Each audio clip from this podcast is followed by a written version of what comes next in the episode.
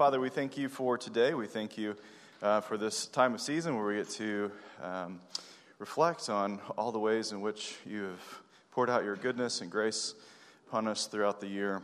Lord, we also thank you for the opportunities to gather together with family and uh, friends from out of town. And um, Lord, just pray that uh, throughout the rest of this month and uh, the weeks ahead, Lord, we would keep you uh, first in our hearts and that we would uh, be focused on you and, uh, and not on, on the worldly things that can so easily distract us. Lord, we thank you for this church and we thank you for um, allowing us to, to meet in person, to, uh, to study your word together. Lord, we thank you for this hour where we can gather together in your name and study 2 Samuel. We thank you for the resources that you have provided. And uh, Lord, we thank you for our minds that we can learn Lord, we pray that uh, during this hour you would attend to these things and be glorified in us. Um, we pray this all in Jesus' name. Amen. Well, um, I love this, this time of year. It's always filled with such uh, expectation and realization. You know, the weather has turned from scorching hot days to, to warm days with maybe a few cold days sprinkled in. Um, um, football season is, is really starting to peak. Uh, you got from rivalry weekend to bowl season in college football, and, and in, the, in the NFL, there's the constant comparison of, um, of standings and the speculations about uh, playoff implications. Though, as a, personally, as a Cowboys fan, it's always kind of a precarious time of season because this is when the Cowboys typically fall apart, um, and it's always depressing. But, and of course, uh, we have the holidays, you know, the turkey, the pecan pie, uh, the, the annual visit with extended family and with friends from out of town, and, and obviously, uh, you know, the presents, right? We're all excited about that. Uh, who doesn't like presents? Um, I also love the new year, uh, you know, with the descent of the big glowing ball in Times Square and just how it signifies the closing of one year and the beginning and the birth of a new year. I always find myself in those moments as it's descending, trying to think on uh, everything that's happened this the past year and trying to savor those last few moments. Um, and uh, you know, it's just such a it's a, such a great time for reflection and hope. You know, but most of all uh, is the celebration of the birth of our Lord and Savior Jesus Christ. Yeah, absolutely. So perhaps some of you uh, or have begun the countdown, so uh, or maybe uh, so we can continue the countdown or, or, start it here. Well, as we've known, as we transition to 2 Samuel here, we've known for a while that David has been anointed to be king, but has not yet realized that. Well, here in our passage this morning, the, the countdown is over. The final day on the calendar has been checked off. You know, the ball has dropped, and signifying here the, the start of a new kingdom the time has finally arrived, and God has made good on his promise to, da- to make David king. However, this is not um, a time of just celebration, it's also mixed with mourning, as we saw last week. Israel has, has suffered a humiliating defeat and lost her king, and, and David has lost his best and dearest friend. And David's ascension to the throne has come at a great cost. Well, our passage this morning is also uh, a very, one of maybe one of the most significant historical events recorded in all of Scripture. Not only has God fulfilled his promises to make David king, and God has placed his chosen man on the throne, but this is the first physical manifestation of the kingdom of God. A very significant uh, moment in Scripture. Well, our passage this morning is 2 Samuel chapter 2. And this chapter uh, breaks down into three episodes. First, in the first seven verses, we have David is anointed king over Judah. In the second episode, Abner makes Ishbosheth king over Israel. Verses 5 through 7. Um, or no, I got that wrong. That's 8 through 11. And then the battle at Gibeon, 12 through 32. So let's first start, and we'll look at each one of these passages um, independently here. So let's first look at verses 1 through 7. where David is anointed king over Israel. So 2 Samuel chapter 2 verse 1 says, After this, David inquired of the Lord, Shall I go up into any of the cities of Judah? And the Lord said to him, Go up. David said, To which shall I go up? And he said, To Hebron.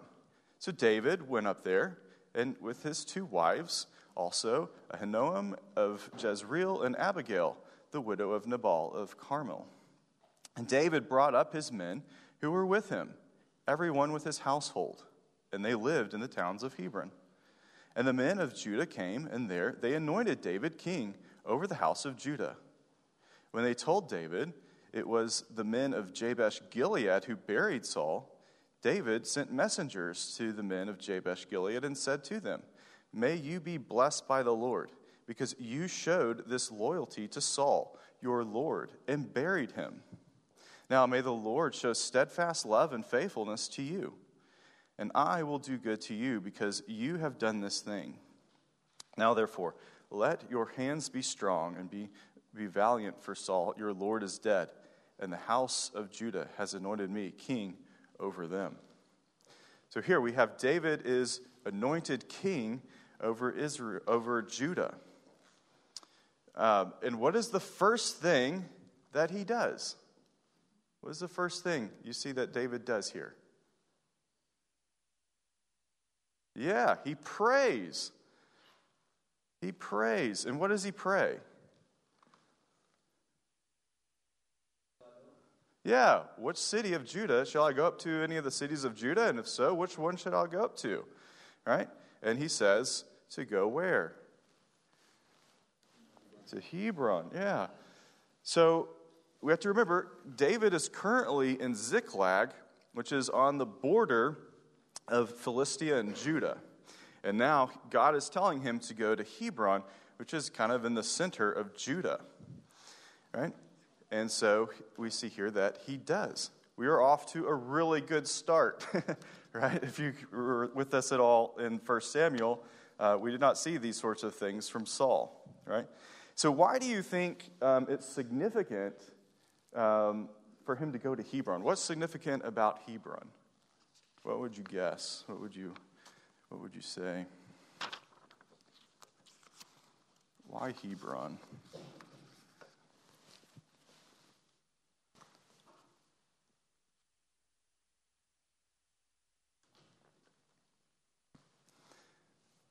Well, there are several reasons. One is uh, politically, right? So, politically, it signifies a break from Philistia. So remember, uh, David was uh, over there with the Philistines hiding out and, um, and pretending to work with them. And so this signifies a, a break. And so geographically, also, it's far enough from Philistia that David can strengthen his forces uh, without Philistine interference. But perhaps also what's significant is, uh, is the theological significance. Um, and Hebron is one of the, the great cities of, of Judah. Uh, and it's a great city for significance for the patriarchs. So, what I want to do is, um, is go through a couple of passages in Genesis where we get to see the significance of this city. So, if you will, if you have your Bibles, flip over to Genesis chapter 13, and we're just kind of kind of hop around Genesis a little bit so we can see this.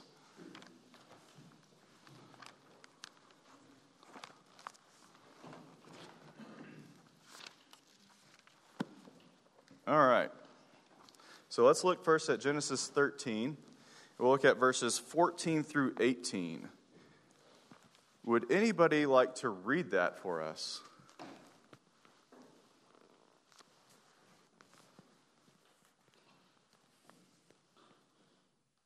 All right, we're going to be quiet. So I guess I'll read. Okay, verse 14. Okay, thank you.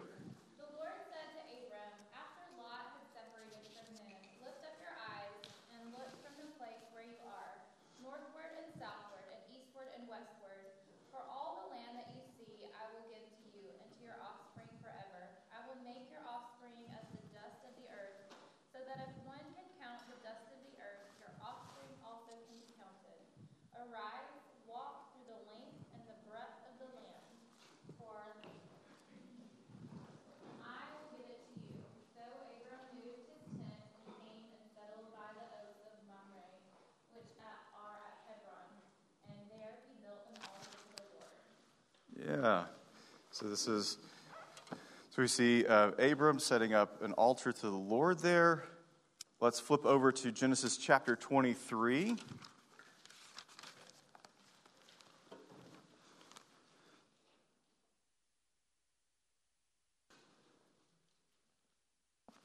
Okay, let's look verse, first at verse 2. It says, And Sarah died at Kiriath Arba, that is Hebron, in the land of Canaan. Abraham uh, went out, went uh, to mourn for Sarah and to weep for her. Now, then jump down to verse 17, and let's look at verses 17 through 19. Hey, would anybody like to read verses 17 through 19?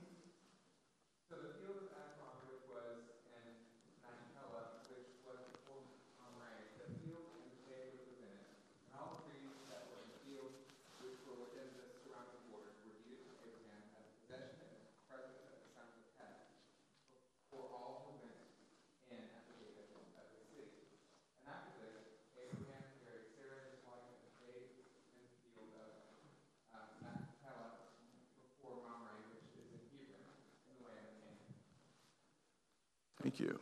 Yeah, so we see this as a burial place for, um, for the patriarchs here. So then let's flip over to 25. Look at verses 7 through 10. So Sarah's buried here, verses 7 through 10. Anybody?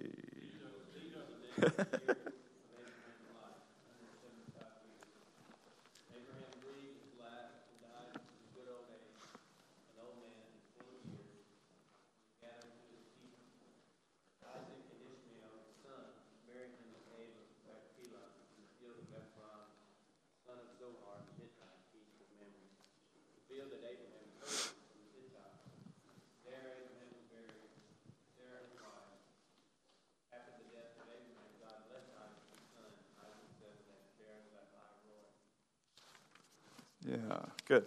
So then Abraham's buried there. Now let's flip over to 49. This last passage we'll look at, verses 28 through 33 of Genesis 49. Anybody like to read that for us?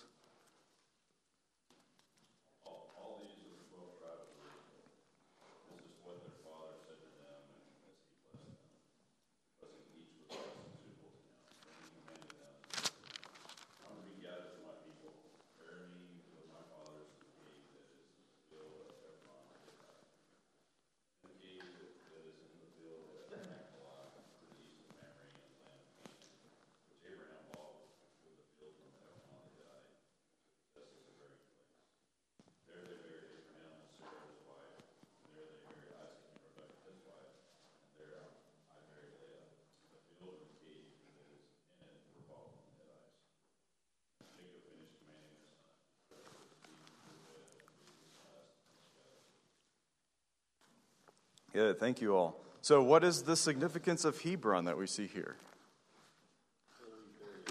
Yeah, this is where uh, we have where the patriarchs are buried. Okay, and so we see here that that David obeys. Okay, so David, we see going back to to Second Samuel, he gathers his his wives and his household, and they move to Hebron. And all of the men of Judah then, they come up and anoint David to be king over the house of Judah. So at this city, which is so rich with covenantal significance, as we just read in Genesis, David here is anointed a second time and is now made king over Judah. And we see the significance also here that God is making his kingdom physically present. Well, uh, in jumping now down to verse 5, uh, we see now that uh, uh, David hears about the actions of the men of Jabesh Gilead. And then he hears what they've done for Saul. And so David writes to bless them. We see here uh, in verses, um, so this is 4b, says, When they told David it was the men of Jabesh Gilead who buried Saul he sent messengers to them to say to them. And look at this. We have um, we have him blessing them, and then we also see him inviting them to join his, his kingdom. So, um, so he says here that uh, the Lord, uh, he, he asks them for the Lord to bless them for their loyalty to Saul. Okay. How, how, how did they show loyalty to Saul? Does anybody remember? We went over this a couple weeks ago. Anybody remember how they showed loyalty to Saul? Yeah. All right. So after the death of Saul, they they um, they nail his his body up to the to the wall in one of the towns there, and and they go and they they take his body down and they they burn it and then they bury his bones. And why why was it specifically the men of Jabesh Gilead? Do you guys remember this?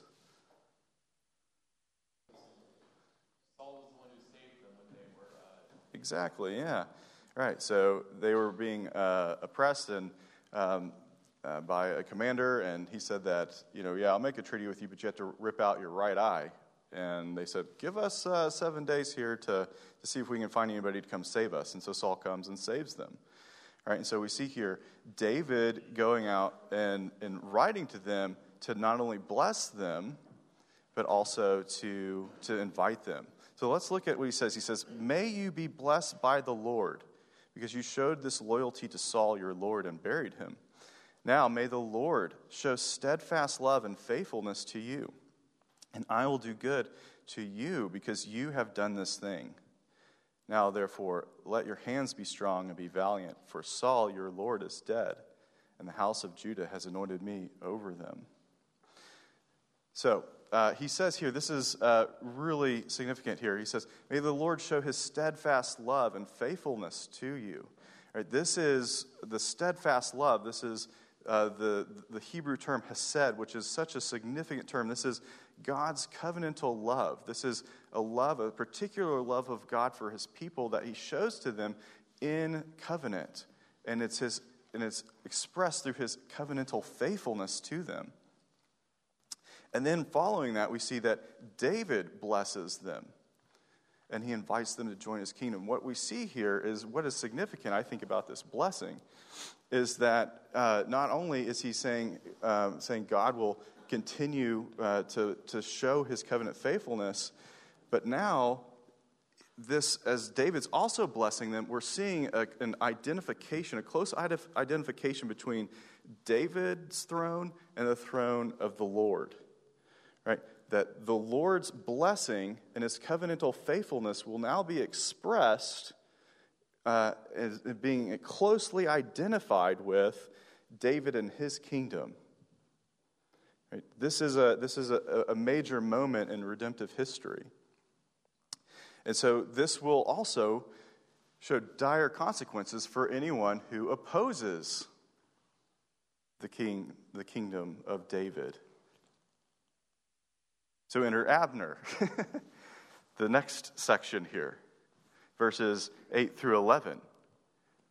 Is everybody on board? Well, no, not Abner. But Abner, verse 8, the son of Ner, commander of Saul's army, took Ishbosheth, the son of Saul, and brought him over to Mahanaim. And he made him king over Gilead, and the Ashurites, and Jezreel, and Ephraim, and Benjamin, and all Israel. Ishbosheth, Saul's son, was 40 years old when he began to reign over Israel, and he reigned two years. But the house of Judah followed David. And the time that David was king in Hebron over the house of Judah was seven years and six months. So here we see Abner makes Ishbosheth king over Israel. A couple of things to point out here that I think are significant. I think Abner here is acting on his own self interests. He wants to maintain his power, and he believes the only way to do that is to reestablish Saul's throne with his son Ishbosheth. So Abner, he sets up Ishbosheth, but not in Gibeah, where Saul was and where uh, Saul's from, but rather at Mahanaim, which is on the other side of the Jordan, of the Jordan River and, um, and, and likely the capital of Gilead. Um, and, the, and it's possible in doing this that the narrator is signifying to us that just how uh, precarious um, Ishbosheth's reign was. Well, how are we to assess Abner's a- actions here? What would you say about Abner's actions here? How would you characterize them? Non-covenantal. Yeah, non covenantal. Yeah, absolutely. This is an act of rebellion. It's an act of rejection of, of David's throne and an act of rejection of Yahweh, even in his throne. He's setting up a kingdom in opposition to the kingdom of God. Listen to what one commentator says here. I love this. This is such, uh, such a great comment. Um, he says, The promotion of Ishbosheth as king was not only a continuation of the hostility of Saul towards David, but also an open act of rebellion, as Mary points out, against Jehovah, who had rejected Saul and chosen David prince over Israel, and who had given such distinct proofs of this election in the eyes of the whole nation that even Saul had been convinced of the appointment of David to be his successor upon the throne.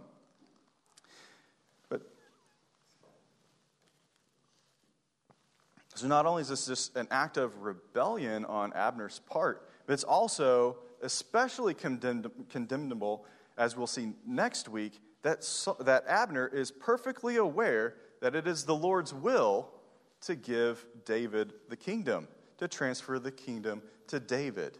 We'll see that next year. Next, not next year, next week. I have, year, I have years on my mind here for some reason. Yeah. And so this is not just an act of rebellion, um, but an act of rejection of David's throne. Um, and, and not only that, but an, an, a, rejection of, of Yahweh and his setting up the kingdom. And as we'll see in several weeks in 2 Samuel 7, as the Lord has chosen and appointed David's throne as the representation of his throne on earth. And so, what we'll see is there's going to be this really close association between David's reign on earth and the Lord's reign in heaven. And so, to oppose David and to, to oppose his kingdom is to oppose the Lord himself. The narrator even alludes to just how shameful Abner's actions are in doing this with the name Ishbosheth. In the parallel passage in First Chronicles, um, the name of Ishbosheth is Eshbaal, but his name here is Ishbosheth, which means shameful. So we see Abner in his uh, rebelling and rejecting the Lord's uh, kingdom out of his own self interest to preserve his power, and the narrator t- telling us that this is, this is shameful. Uh, in this section, we also see that there is uh, disunity in the kingdom. The kingdom is split now. And the narrator tells us that Ishbosheth reigned over Israel for two years, and David reigned over Judah for seven years and six months. And the exact chronology of all the events are somewhat disputed, and I don't want to get into that. But, um, but anyways, so uh, we move now to the final scene, which is the battle at Gibeon. Let's, let's read that, uh, starting in verse 12. He says here Abner, the son of Ner, and the servants of Ishbosheth, the son of Saul, went out from Mahanaim to Gibeon uh, to Joab, the son of Zeruiah, and the servants of David went out and met them at the pool of Gibeon. And they sat down the one on the one side of the pool and the other on the other side of the pool. And Abner said to Joab, Let the young men arise and compete before us. And Joab said, Let them arise. Then they arose and passed over by number twelve from Benjamin and Ishbosheth, the son of Saul, and twelve of the servants of David. And each caught his opponent by the head and thrust his sword in his opponent's side, so they fell down together. Therefore, the place was called uh, Helkath Hatzurim, which is at Gibeon. And the battle was very fierce that day. And Abner and the men of Israel were beaten before the servants of David. And the three sons of Zeruiah were there Joab, Abishai, and Asahel. Now Asahel was as swift on foot as a wild gazelle, and Asahel pursued Abner. And as he went, he turned neither to the right hand nor to the left from following Abner. Then Abner looked behind him and said, Is it you, Asahel? And he answered, It is I. Abner said to him, Turn aside to your right hand or to your left, and seize one of the young men, and take his spoil. But Asahel would not turn aside from following him. And Abner said again to Asahel, Turn aside from following me. Why should I strike you to the ground? How then could I lift up my face to your brother Joab? But he refused to turn aside. Therefore Abner struck him in the stomach with the butt of his spear, so that the spear came out at his back. And he fell there and died where he was. And all who came to the place where Asahel had fallen and died stood still. But Joab and Abishai pursued Abner and as the sun was going down, they came to the hill of Amna, or of Ammah, which lies before Giah, on the, on the way to the wilderness of Gibeon. And the people of Benjamin gathered themselves together behind Abner and became one group, and took their stand on the top of a hill. Then Abner called to Joab, Shall the sword devour forever? Do you not know that the end will be bitter? How long will it be before you tell your people to turn from the pursuit of their brothers? And Joab said, As God lives, if you had not spoken, surely the men would not have given up the pursuit of their brothers until the morning. So Joab blew the trumpet, and all the men stopped and pursued Israel no more, nor did they fight any more. And Abner and his men went all the night through the Arabah.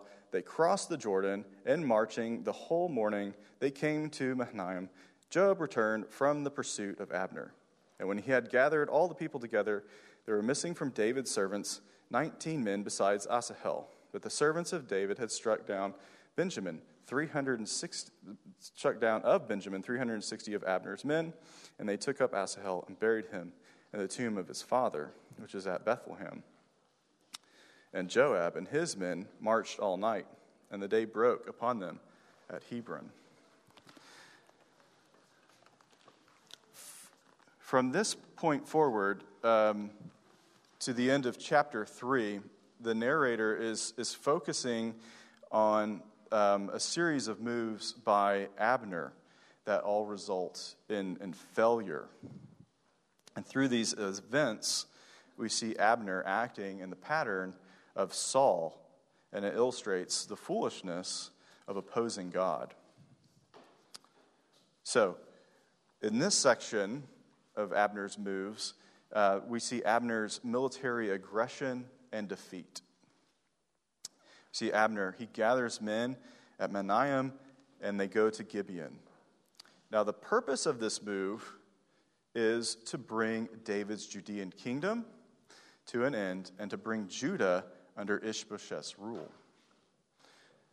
So, not only has he set up uh, a king in opposition to David, and a kingdom and splitting Israel, he is now actively seeking the end of David's kingdom. Now, Joab, he recognizes Abner's aggression, and he gathers men and, and meets Abner at the pool of Gibeon. And so, what we have to realize is that they're up here in Mahanaim, which is on the other side of the Jordan, and then Abner brings all these men down to, um, to Gibeon, which is on the southern side of, of, um, of Ishbosheth's kingdom, right? And so it's not very far from, from Judah. Okay, so this is an act of aggression. And so uh, Joab recognizes this and gathers men to go meet him there. And so what follows then, um, as we read, is just it's a series of actions. It's an action-packed sequence of events. One, we see 12 young men from each side battle each other with all 24 of them dying together. Then we see like a great battle break out, which then ends in Abner's defeat. Then Joab and his brothers, um, Abishai and Asahel, they recognize their chance to capture and end Abner, and they chase after him. The speedy Asahel is hot on Abner's trail, and it seems like he's just a couple of steps behind him. And then Abner he ends Asahel's pursuit by running the butt of his spear through Asahel's stomach. So we can infer from that that Abner was an extremely strong man. But then Joab and Abishai, they're not far behind, and then they catch up to Abner at the hill of Ammah. And with the men of Benjamin united behind him, Abner makes his appeal from the hilltop. Shall we allow the sword to devour forever? He, said, he asked. Shall we face its bitter end? How long until you call off your pursuit of your brothers? Here he's trying to show that, uh, that he's uh, not at fault. But Joab is no fool here. His retort shows that the blood spilt that day is on Abner's hands. He says, None of this would have happened if you had not opened your mouth. So Joab opens his mouth and blows the trumpet and ends the fight. We have the aftermath. Abner, they return home, and Joab, they return home. And we have this interesting thing. The narrator tallies up the, the losses on both sides. David has lost 20 men, whereas Abner has lost 360 men. What are we to make of that? What do you guys make of that, um, that reality from this battle? Okay, how so?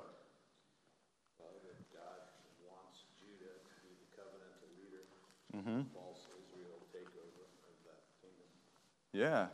Yeah, so notice as we read through the passage, um, the Lord is not really mentioned at all in this. But we see in the aftermath, in the, in the body count, the Lord, in his providence, has spoken. Right? David has a de- decisive victory um, and it's another indication of the Lord's blessing on David and an appointment to his throne. The Lord has, uh, uh, it, it's right. We, have, we see Abner and Ishbosheth on this path to destruction, and the Lord will protect his kingdom. well, in conclusion, I think, um, I think we can um, take out a number of important truths uh, for, our, for our daily lives here uh, that we learn from 2 Samuel. I think, first of all, we see that the Lord, He is faithful to His promises, and He brings about His will, um, His holy will, through His providence. See, number two, um, we really see here uh, the folly of opposing God. Abner and Ishbosheth, they are on a course of destruction. They are on a course doomed for failure and defeat.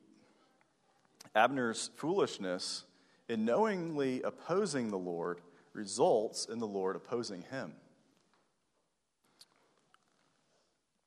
Rather than blessing David and in return being blessed by the Lord, to harken back to um, the covenant with Abraham, where the Lord says, I will bless those who bless you and curse those who curse you, Abner sets up um, a sort of puppet king to preserve his own political and military position.